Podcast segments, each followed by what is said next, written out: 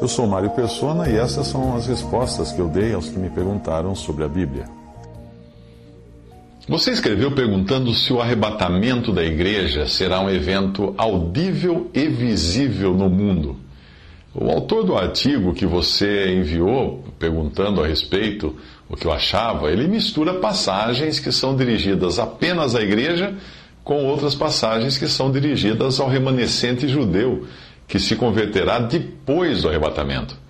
Ele também utiliza de um artifício muito comum, que é fazer uma suposição e depois construir o seu argumento sobre a suposição, que pode não ser verdade. O objetivo dele é tentar provar que o arrebatamento não seria um evento secreto, como eu creio que é, mas que seria algo público, visível a todos os habitantes da terra. É este o caso quando diz que a, abre aspas, o que ele diz, a sua vinda não é silenciosa como eles alegam, mas é audível, fecha aspas. Ele diz isso ao se referir à voz do arcanjo e à trombeta de Deus no arrebatamento. Porém, a própria continuação do, do argumento dele desfaz a sua suposição de que a vinda do Senhor no arrebatamento seria ouvida por todo mundo.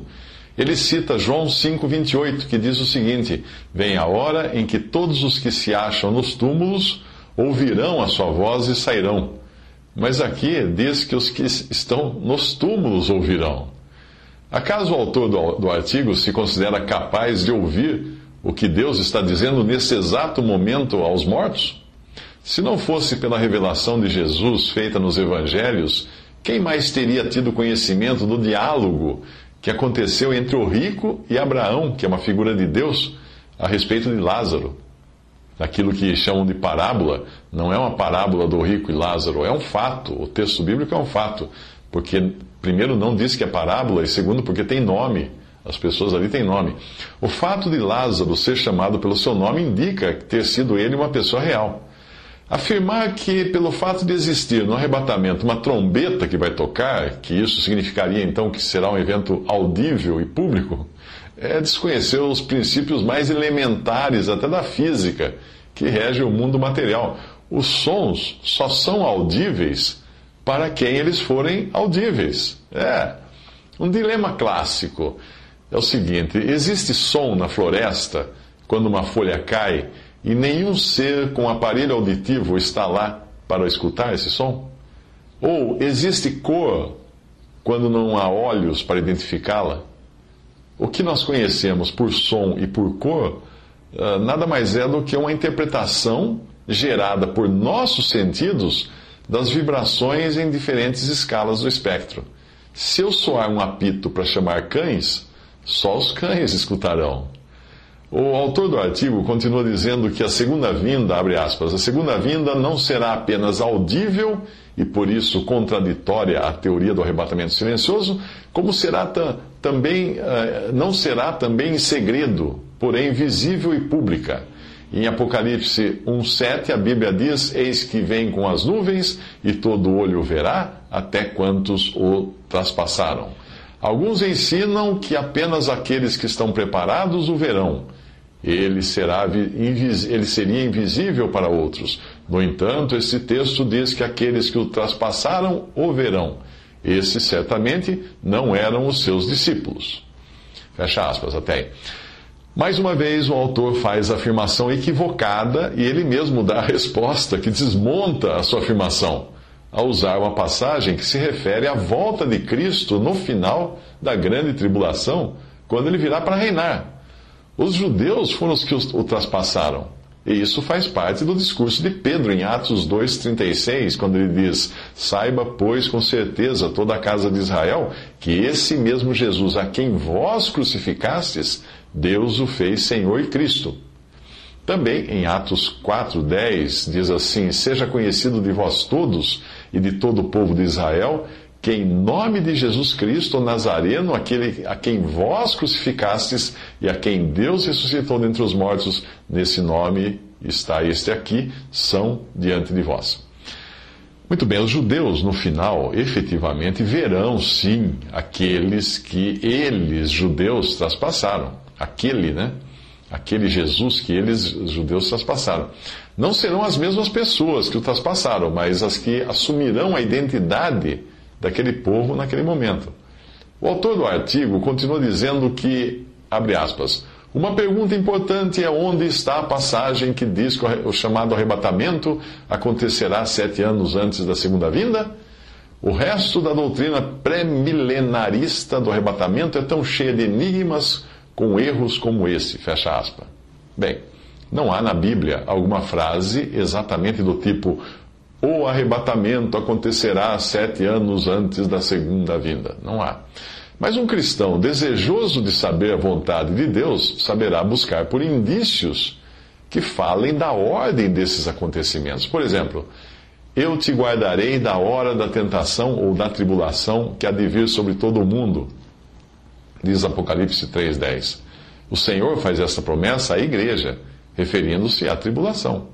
O capítulo 4 de Apocalipse começa assim, versículo 1: Depois destas coisas olhei e eis que estava uma porta aberta no céu, e a primeira voz que ouvira, voz como de trombeta, falando comigo, disse: Sobe aqui e mostrar-te-ei as coisas que depois destas devem acontecer.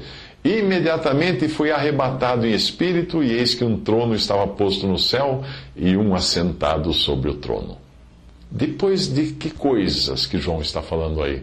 O que pode indicar essa voz de trombeta que João está mencionando aí? O que pode significar essa ordem? Sobe aqui, que João fala. Por que esse linguajar logo antes de começar a descrição dos eventos que são particulares da grande tribulação? Hum?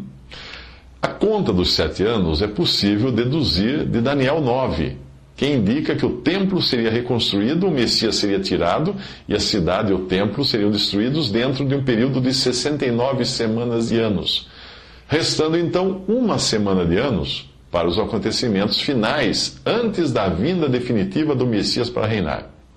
Na metade dessa última semana de anos, de sete anos, seria revelado o Anticristo. Bom, nós já sabemos que o equivalente a 69 semanas já se passaram até a retirada do Messias da terra e a destruição do templo e da cidade.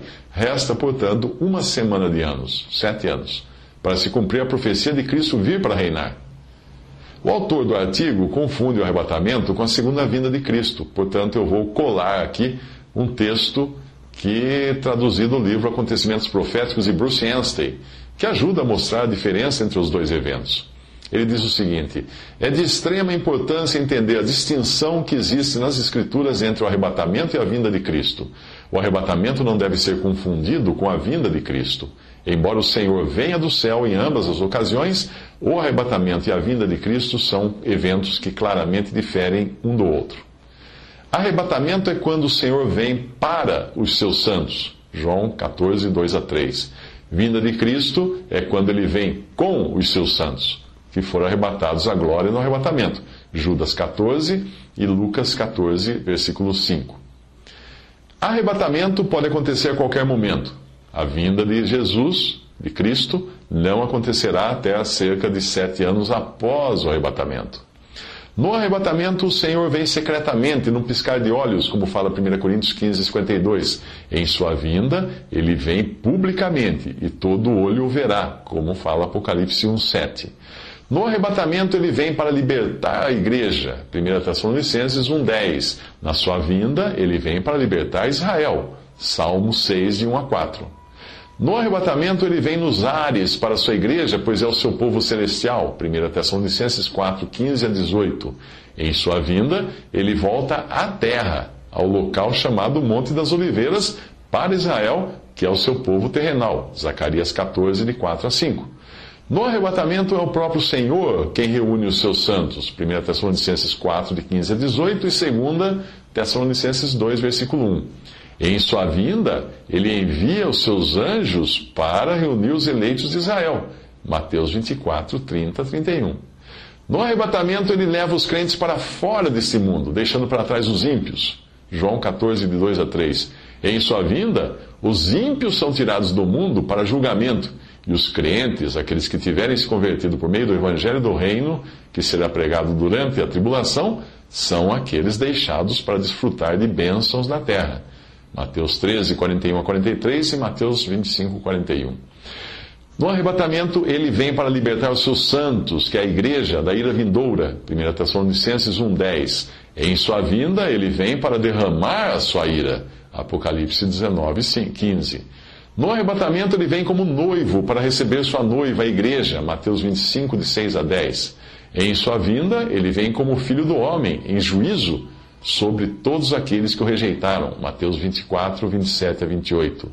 No arrebatamento, ele vem como a estrela da manhã, que desponta pouco antes de raiar o dia. Apocalipse 22, 16. Em sua vinda, ele vem como o sol de justiça, que é o próprio raiar do dia. Malaquias 4, 2. No arrebatamento ele vem sem quaisquer sinais, pois o cristão anda por fé e não por vista, 2 Coríntios 5, 7. Já na sua vinda, esta será cercada de sinais, pois os judeus pedem sinais. Lucas 21, 11 e também 25 a 27 e 1 Coríntios 1, 22. Nas Escrituras, portanto, nunca é feita referência ao arrebatamento como ladrão de noite. Este termo refere-se à vinda do Senhor. E as passagens são 1 Tessalonicenses 5.2, 2 Pedro 3.10, Mateus 24, 43 e Apocalipse 16, 15 e Apocalipse 3, 3. Num certo sentido, há três vindas, continua escrevendo então Bruce Einstein no seu livro. A sua vinda para o que era seu, que é a primeira vinda, de João 1, 10 a 11 e Hebreus 10, 7. A sua vinda para os que lhe pertencem, que é o arrebatamento, João 14, 2 a 3, 1 Tessalonicenses 4, 15 a 18, ou também pode ser lido pelos que lhe pertencem, e a sua vinda com os que lhe pertencem, que é essa vinda de Cristo. Judas, versículo 14.